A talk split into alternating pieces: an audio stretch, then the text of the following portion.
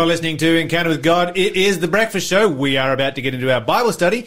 Bunch of text messages to look at, but before we do, we have another question for our quiz. And just a reminder, we'd love to hear from our listeners.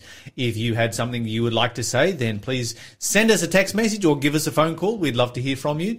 Or if you have a question that you would like to send through for question of the day, send your question through. The number is, here we go, 0491 064 669. Make sure you save the number in your phone. Yep. Okay. So 400-point clue for the quiz. Who did Moses ask God to heal after God struck this person with leprosy for murmuring against Moses' foreign wife? Oh, hectic story there. 0491 064 669 is the number to call or text if you know the answer. For 400 points, you can win a book from our selection of bargain books, or you can get your points on the board, continue to work your way through the quiz. But again, for 400 points, who did Moses ask God to heal after God struck this person with leprosy for murmuring against Moses' foreign wife? Okay, if you know the answer, you know the number to call. Let's have a look at what you've had to say this morning in relation to the first hour of the show. This has come through on the text messages. And we go to the start of them, which says here, just read on the news that Dr. Fauci is saying that America is getting another run of COVID and doesn't seem to care. It will cause more deaths than the previous one. This man is a prophet. It's an interesting statement here. I really have not researched. I can't really comment on it. Yeah. Anyway, moving on. While it is true that solar power is more for daylight consumption, the benefit is that while you may not use it during the day, that solar panel power will return to the grid and your bill will be at least cut in half or more. My neighbour receives only credit bills. The new panels will be great. Yeah, I agree with that. And the great thing about solar panel is that it powers industry. And that's what that electricity is used for during the day. You're not using it. Industry is using it. And so it does power industry. That is important. I still think that, particularly, the ultimate as far as renewable energies go is to be off-grid. And being off-grid, you're going to have more than solar. You're going to have storage. Whether you store that in a water tank or you store it in lithium or you store it some other way, you're going to have storage. In a big fan that spins around. Yep. I like it. I'm amazed that the drug cartels are actually allowing farmers to do it. This was the story about growing forests. Right. I can only imagine that they have enough suppliers. As you know, these drug cartels are absolutely vicious. But the great news for the farmers is that they can start a new business and a life for their families. That's right. Praying for this situation. Okay, Lent. The history not exactly known by many Catholic Christians or some Protestants. Amazingly, this pagan tradition has been popularized mostly by the Catholic Church and all the world follows along. There you go. And a fast from whiteness, more division, compliments of the New World Order. And that's really what it's all about. This whole race thing is all about division. Let's forget race. There's only one race. It's the human race. And NASCAR. Why? Yes. And NASCAR. And the Daytona 500. No, I'm just kidding. Yes, like you were saying, one race, human race. The more we talk about it, the worse we make it. Really, we do. We just create more and more division and create more and more boxes, and you're in this box, and I'm in that box, and everybody else is in every other box. Don't put me in a box. I'm just a human being. We are all blood-bought children of God. That's what it is. Okay, talking about blood-bought children of God, we're going to talk about Cain and Abel this morning. That's what we're going to be talking about this week. And, of course, that's what our Bible study is focusing on. We're going to, back in their day, everybody was antediluvian. Yeah, that's right. No race. White, black, red, brown, or anything in between, yellow, none of those. They were antediluvian. And these are our ancestors. We all have the same ancestors. We're all related to each other. Correct. All right. Let's go. And this is part of the problem with... ranting. Okay, ranting. Keep it going. But this is the problem with the whole theory of evolution. It allows us to have all of these differences between ourselves and to think of ourselves as being different. Darwin saw, the African race as being a race that was closer to monkeys. That's what he literally saw. And he's like, it's inevitable that the white race will overtake the African race because they are less evolved. Yeah, that's intense. This is what evolution has given to us. Yeah. Now, did racism exist before evolution? Absolutely, it existed before evolution. Racism has always existed. But this is the interesting thing. Racism has always existed, even before evolution. And the thing that spurs racism more than anything else is differentials in power. So if you have the ability to overpower a certain people group and to profit off of them or use them, whatever it be, like cough, cough, slavery, that kind of thing, then you will, regardless of what color they are. Any people group that you can enslave and you can use to benefit yourself, you will. Well, like, you know, for people with terrible morals. What the theory of evolution did was just come up with a justification for it that was scientific based. Because up until that point, like, you're like, because, you know, it's so hard to understand, like, why would a Christian country like America, you know, proliferate such awful slavery? But then it's like the step before evolution, which is just completely denying the existence of God and the existence of morality and just being like, oh no, they're a worse off race, so they deserve it because they're unevolved, unlike, you know, us or whatever that argument might be. Beforehand, it was like people were using, which, by the way, like, the theory of evolution is scientific in nature, like in the sense that, you know, people call it a scientific theory and there are elements like that we can observe, but then the overarching narrative of the theory of evolution we can't observe. We can't observe macroevolution, which is one species turning into another species, or, you know, probably the most difficult one is a cell making itself. We can see cells replicating, but not just coming into existence. But before that point, so that's like ultimately the point I'm trying to make is that the theory of evolution uses scientific principles to come up with a narrative that is bad science. Yes. And before that point, Christians used Christian language to come up with a narrative that is bad Christianity. And that was ultimately, you know, when we talk about like predestination and they're like, oh, why can't I enslave these people? Because they're not predestined to be saved, but I am. Yes. That is literally what took place. And the theory of evolution that Darwin came up with really created a scientific justification for what was already taking place at that time. That's right. Because, you know, the whole concept of African slavery was a relatively new concept. Mm-hmm. And it was driven by the fact that when Europeans arrived in the Americas, 95% of the population in the Americas was wiped out by European diseases, even before the explorers penetrated the heartland of America, of the Americas. Mm-hmm. And so they didn't have a native population that they could enslave. Yeah.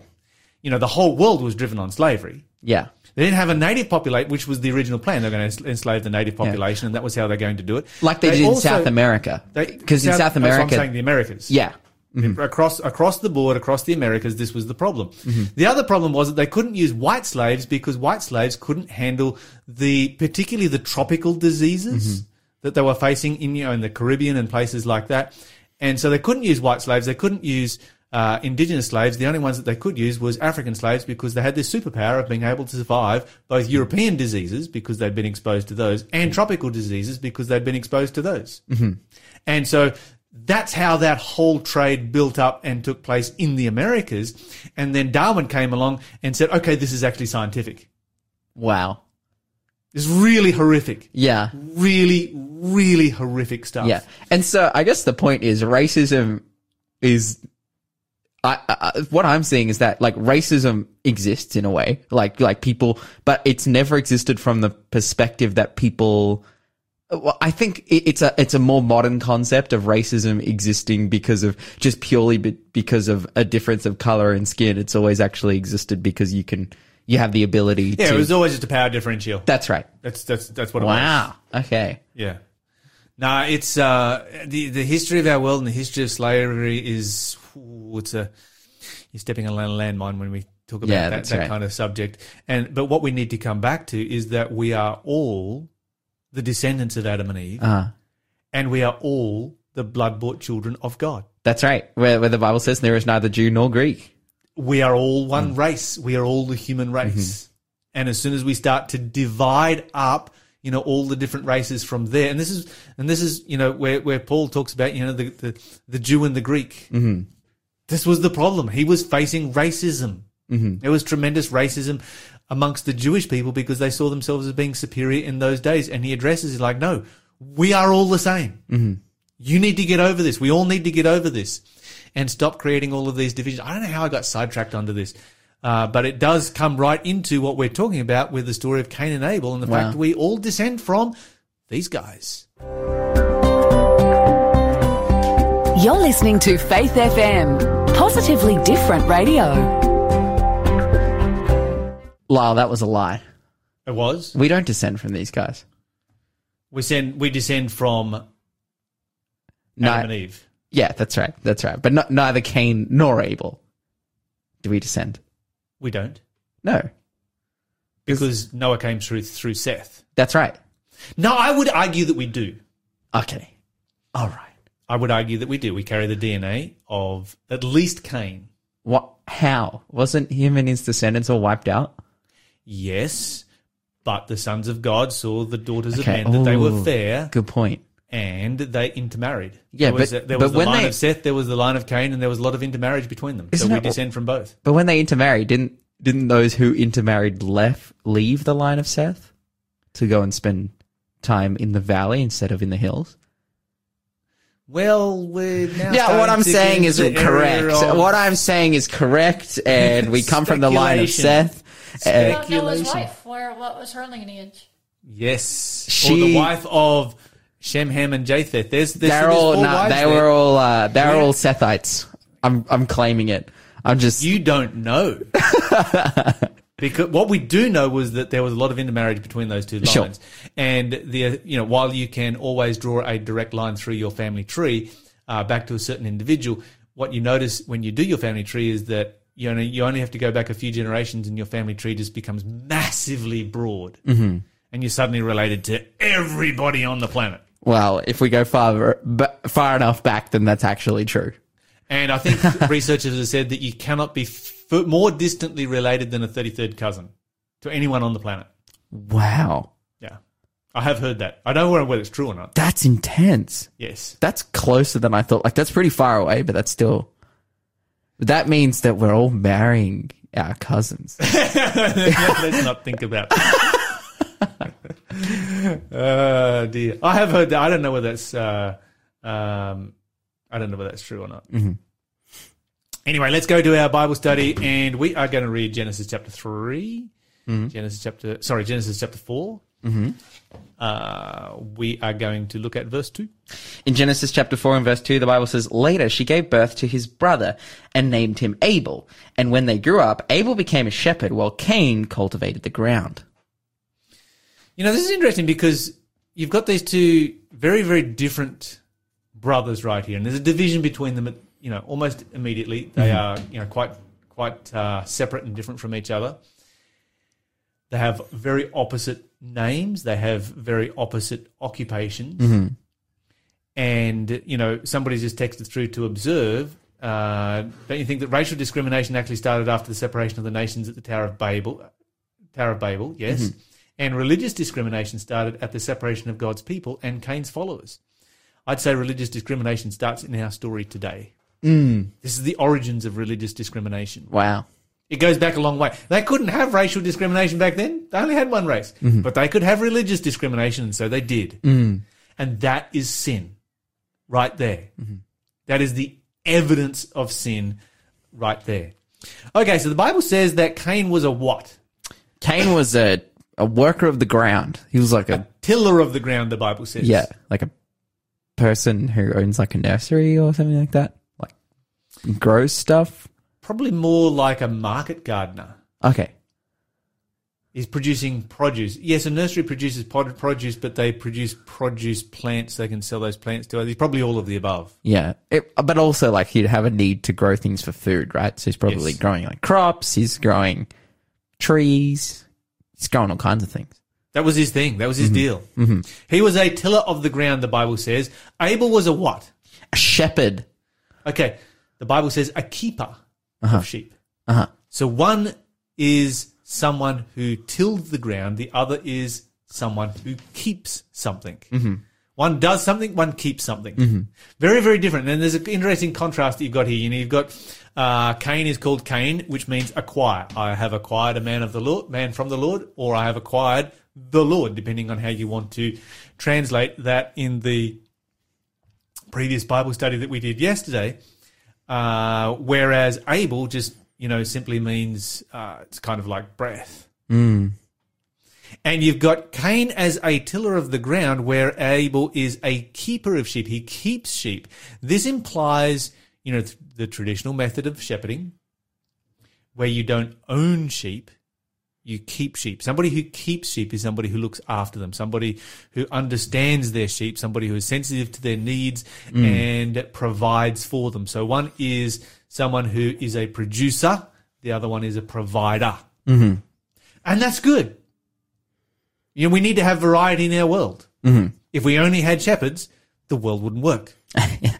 If we only had market gardeners, the world wouldn't work. If we only had shepherds, I'd starve because I don't eat sheep. That's right.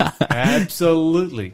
Mm-hmm. Okay, so you got this this contrast between these two individuals here right at the very beginning. And the Bible goes on to tell the story how that, of course, they bring different offerings. Mm. And this is where the tragedy really starts to kick in, because when they bring these different offerings, let's read verse 1. We're at verse 2. Let's read verse 3, 4, and 5. The Bible says, "When it was time for the harvest, Cain presented some of his crops as a gift to the Lord. Abel also brought a gift, the best of the firstborn lambs from his flock.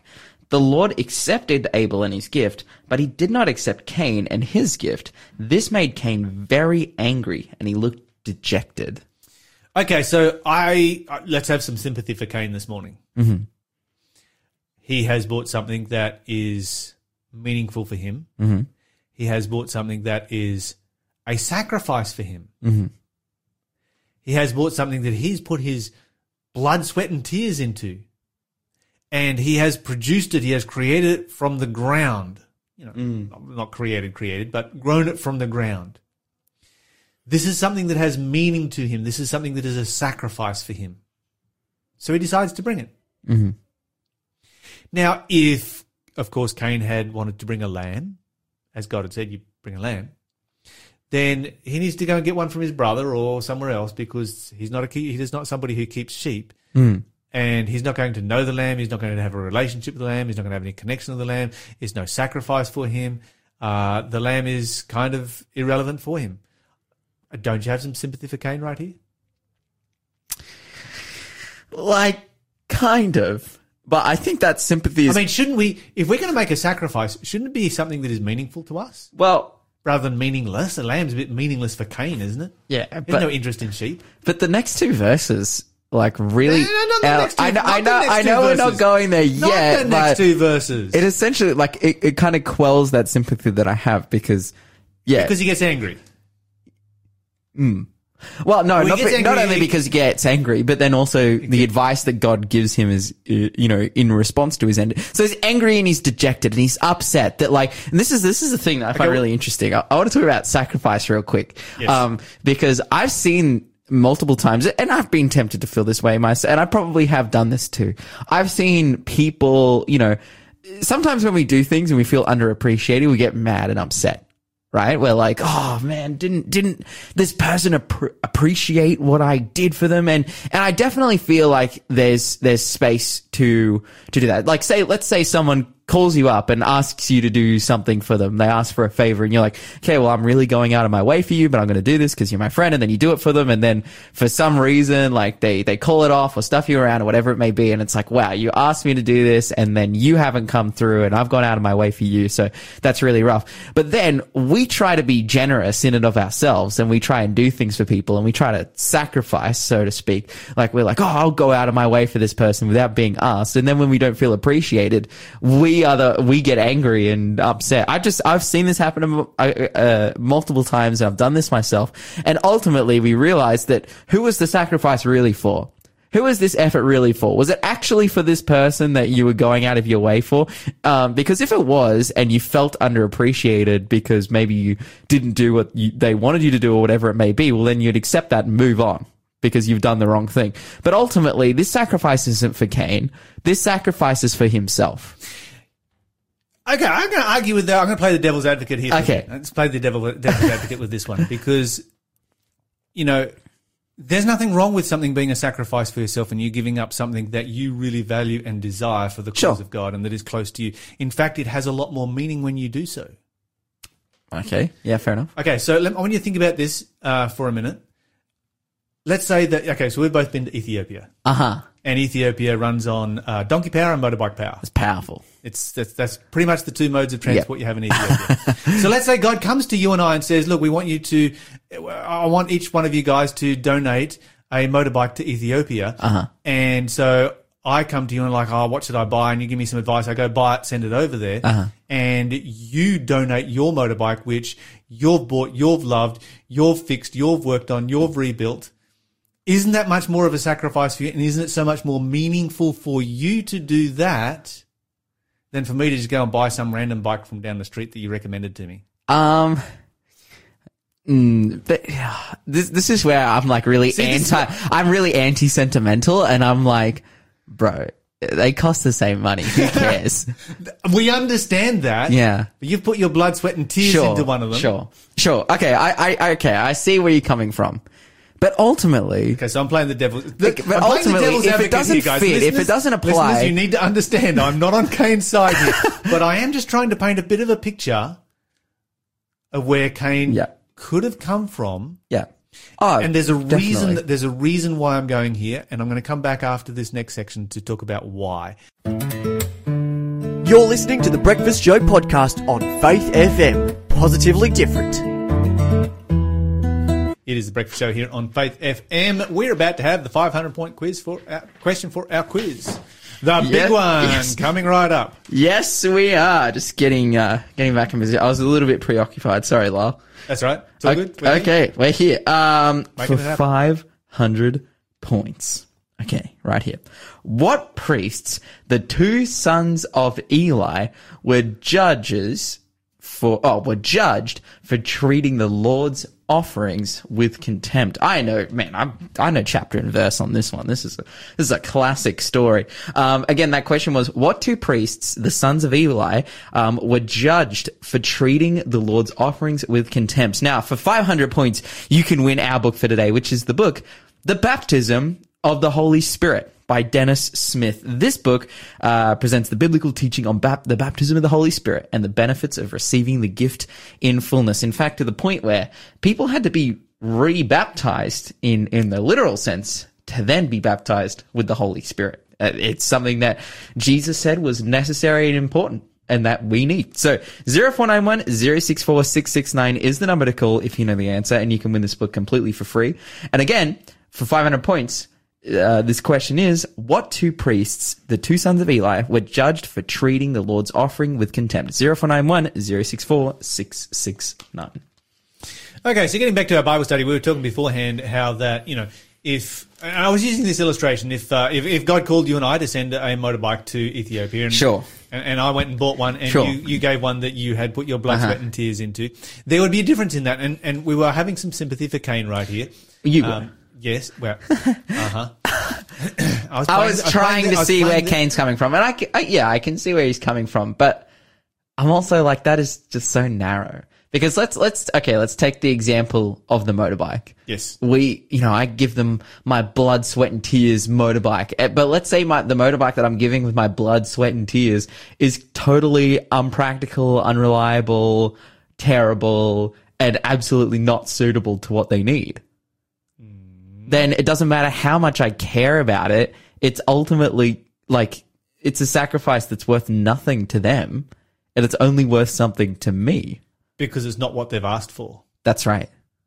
Because you're going to give them a dirt bike, because that's what you've got. Yeah. A trail bike. I'm going to give them my trail bike. And they may have asked for a road bike. Yeah, and it's going to blow up really quick, and it's going to... Not going to handle Ethiopian conditions. Well, probably would handle it even better. Yeah, but let's just say that... It's unreliable, essentially. That's the biggest problem with trail bikes, is that they're unreliable compared to every other form of motorcycle. Yes. And it's going to last them all of not very long, and then they're going to have to spend money on it to maintain it. Yes, because a trail bike is designed to be ridden on weekends, not every day. That's right. Yeah. Okay, so I think you've raised a very valid point here in relationship to illustration that makes the illustration that much bit better. I want to come back to, okay, let's look at it from Cain's perspective, and let's say that he's given something that his blood, sweat, and tears, that he's actually attached to. There's actually a sacrifice for him. Sure. How does God respond to Cain's sacrifice? It says that he didn't accept Cain's sacrifice. Okay. And I think this is really important, because often I think that we'd go to the end of the story where Cain becomes an outcast. Mm-hmm. And we think, okay, Cain didn't bring the wrong sacrifice, and so Cain gets this incredibly harsh punishment of becoming an outcast. Mm-hmm. Cain's punishment is incredibly mild. Mm. They bring their sacrifices at the end of the year, and Cain brings the wrong one, and God says to Abel, cool, thanks for that, appreciate it. And to Cain's, nah, that's not what I asked for. Mm-hmm. And he just doesn't honor it. Mm-hmm. It's not that, you know, God doesn't turn around and create and bring down fire and brimstone on him. God doesn't even rant and rave. Mm-hmm. God doesn't even say something. He doesn't even rebuke Cain. Mm. He doesn't make him an outcast or any of those kind of things, none whatsoever at all. Doesn't do anything of this. He's just like, yeah, thanks, but no thanks. Mm. And so God's response recognizes that there is, you know, some element of, okay, I kind of get what you're doing. You're just doing the wrong thing. Mm. And you know, we can see reason in that.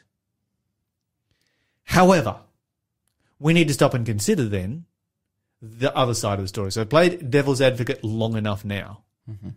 Let's now go to the other side of this particular story. When God asks us to do something, is God specific? Yeah. And is he specific for a reason? Mm-hmm. Mm-hmm. So when God comes to Adam and Eve in the Garden of Eden and says, you can eat all the fruit of all the trees in the garden except one, did God come to them and say, doesn't matter which one, you choose one? No. No, God chose one. God chose the tree, that's right. That's right. When God came to Naaman the leper mm-hmm. through the prophet Elisha mm-hmm. and said, go dip in the Jordan River 7 times, Was God specific? Did God say, go dip in the Jordan River as many times as you want? Yeah. Or any river. Because that's the dispute that happens. I wouldn't want to go in the Jordan. Yeah. Have you seen the Jordan? Naaman's like, the Jordan is disgusting. Like, why don't I go to the Euphrates? Like, you know, the clearest, amazing, epic river ever. Yeah. Euphrates is not. Euphrates. But Lebanon is world renowned for having the cleanest springs anywhere on the planet. Uh-huh. And he's like, I'll go dip in one of those springs. Yeah. If that's what's going to heal me. Exactly. Yeah. Exactly. And this is the point. With the Garden of Eden, it wasn't about the tree. Mm-hmm. It was about obedience. Mm-hmm. Didn't matter which tree it was about obedience. Mm-hmm. And God chose the tree. With the sacrifice, it wasn't about the sacrifice, it was about obedience. Yes, that's right. And Cain wasn't obedient. With Naaman the leper, it wasn't about the river. It was obedience. Mm-hmm. You know, God didn't say, go and choose your river. He didn't say, go and choose how many times. God said, Jordan River, 7 times. You know, people talk to me about the Sabbath, and it's like, just keep one day in 7 or keep your own Sabbath, or, you know, God is not specific about this kind of stuff. And I'm like, no, that's not the issue. It's not about the day. The day is like any other day. Sometimes it rains, sometimes it doesn't. It's just a day. Mm-hmm. The issue is not the day. The issue is obedience. That's right. Because it's obedience that shows where our heart is. Mm-hmm. And when we disobey like Cain did, when we disobey like Eve did and Adam did, and when we obey like Naaman did, it shows where our heart is. Mm. And with all of those circumstances, it's not a big thing. Mm-hmm. You know, it's like Naaman gets all in a huff, like, I'll go and dip in the Farpar River. Mm. And his servant's like, you know, if Elisha asked you to do a big thing, you would have done it. Mm. Just go and do this small thing.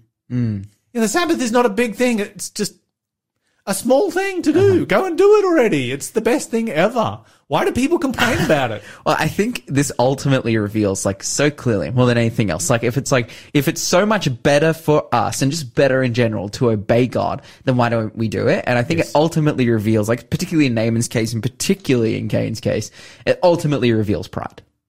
It does. That we consider our opinions and our wants and needs, you know, over and above God's. Like, we are so narrow. Like, and that's exactly where Cain came from. That's right. This was his wants and needs. He wanted to bring something that was special for him, but it wasn't what God asked for. Mm-hmm. And right there, you've got a perfect illustration of the difference between salvation by grace and salvation by works. Mm. And this is why, you know, worshipping on Sunday, any other day that you choose when you know what the Bible says is salvation by works, because it's you saying, my works are good enough for God. I don't care what he says. Mm-hmm. My works are good enough, God, and you're going to have to live with what I bring to the table rather than what you asked for. Wow. This is Cain's sacrifice. You're listening to The Breakfast Show podcast on Faith FM. Positively different. Had some great text messages come through. I'm going to cover these real quick before we do our answers for the quiz. Raphael says this, the operative word is merely. He, that's Cain, merely took the fruit of the ground and disregarded the requirement of God. Merely meaning, from the Oxford Dictionary, just, only. Mm. So that's a really good observation there. He only took something, you know, he just took something. Then we've got another couple of no implications. There's no implication there that he even chose the best of his fruit. I think that's valid as well. Wow. Then we've got one from Paula, says, I understand what you spoke, Nimrod and Lent. It's got me thinking. Did I give up those things for Jesus or me? However, this year I'm also lighting a candle for 40 days in gratitude for Christ's sacrifice. Your Bible study today, Cain and Abel, has me thinking about sacrifice even more. Mm. Thank you. That's from Paula. Praise God. Then Stuart sent this one through. Have you considered the influence of Eve on Cain? She thought he was the Messiah and may have literally worshipped him. Cain may be, though, I thought, I can choose what is acceptable to God. Another possibility is that Cain had a very small number of pet sheep, and for him to sacrifice was one was much greater sacrifice than Abel's sacrifice. Also, as the older brother, he could not humble himself to follow his younger brother. I definitely think that last comment there has a lot of credibility to it. I think that's very, very much a part of what's going on here. The other ones are interesting points. We don't know, but they're definitely worth thinking about. And then Paula again says, I agree, it's about obedience and respect. Did God ask Cain specifically for a lamb? Well, the indication is yes. He did. He did. Mm-hmm. Okay, so those are our it's great to hear from you guys this morning. Love hearing from our listeners. Right now, let's have some answers for our quiz questions. All right, for 100 points, the answer was in. 200 points, adultery. 300 points, temperance/self-control. 400 points, the answer was Miriam. And for 500 points, the answer was Hophni and Phineas. And we've got to shout out Kayla, who will also be our person that we're doing for question of the day, because she has answered every single question correct and taken home every single prize. Kayla, but right now it is time for question of the day. All right, our question of the day today, Kayla asks, in light of what you discussed earlier about Easter and Lent having pagan origins, how should we as Christians keep Easter, you know, i.e. Easter eggs, hot cross buns, or should we not partake in any of those things at all whatsoever? Okay, so we're going to answer this in a few different, we've got a few different aspects to this question. We probably won't have time for all of it today because we did do a bunch of text messages right there. The first thing we're going to look at is Easter eggs and hot cross buns, and I just want to say they are delicious. But I also want to say this, they're high in sugar and fat. That's right. So they might not be the best for them. And they're not vegan and I can't eat them, so. Maybe an apple or an orange is a better idea. Lyle, the ultimate health nut. That's powerful. Okay, so basically the issue of hot cross buns and Easter eggs is addressed directly in 1 Corinthians chapter 8. If you want your answer, go to 1 Corinthians chapter 8. Where Paul talks about this, in verse 4, he says, as concerning, therefore, the eating of those things that are offered in sacrifice to idols, in other words, are used in pagan worship. Mm. We know that the idol is nothing in the world and there's none other God but one. In other words, the idol is a piece of stone, it's a piece of gold, it's nothing. It does not exist. For though there be that are called gods, whether in heaven or in earth, as there are gods many and lords many, but to us there is just one God, the Father, of whom all things, and we in him, and Lord Jesus Christ, by whom are all things, and we by him. Howbeit, there is not in every man this knowledge, for some with conscience of the idol unto this hour eat it as a thing offered to an idol, and their conscience being weak is defiled. Mm. It's like some people have come directly out of paganism. They eat a hot cross bun. They're not eating a hot cross bun. They're eating a Tamil's bun. They eat an Easter egg. That's the first fertility symbol to them. That's part of their old religion, and they can't go there. He says the food doesn't commend us not to God, for neither if we eat are we the better, neither if we don't eat are we the worse. But take heed lest by any means this liberty of yours becomes a stumbling block to those that are weak. Wow. For if any man see you which have knowledge sit at meat in the idol's temple, shall not the conscience of him which is weak be emboldened to eat those things which are offered to idols? And through your knowledge the weaker brother perishes for whom Christ died. And so this is the point that Paul makes in this chapter right here. He's like, the idol's nothing. Just go ahead and eat it already. It's just food. All it is bread with sultanas in it and raisins and a cross on the top of it. Mm. All it is a round piece of chocolate. Go buy a chocolate bar. It'll be cheaper. You'll get more value for your money.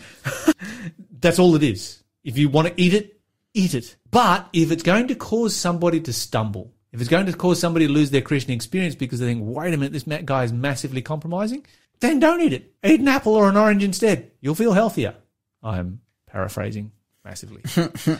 There's the answer to hot cross buns and Easter eggs. We're going to get to the rest of those issues over the next couple of days because these are questions that are relevant for where we are right now. We have come to the end of the show this morning. Thank you for joining us, Lyle.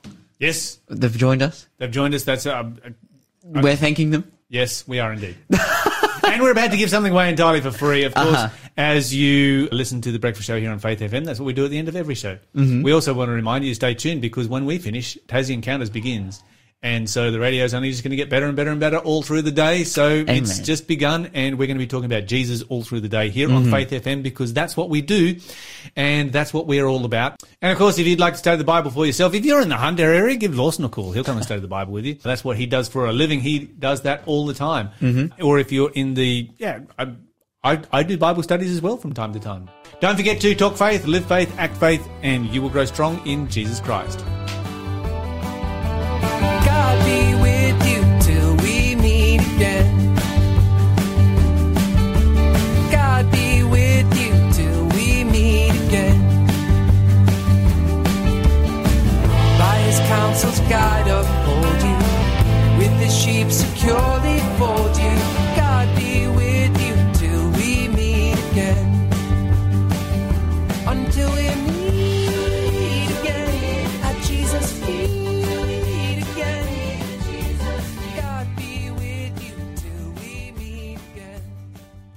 Thanks for being a part of the Faith FM family. Join our community on Facebook or get in touch at 1-800-FAITH-FM.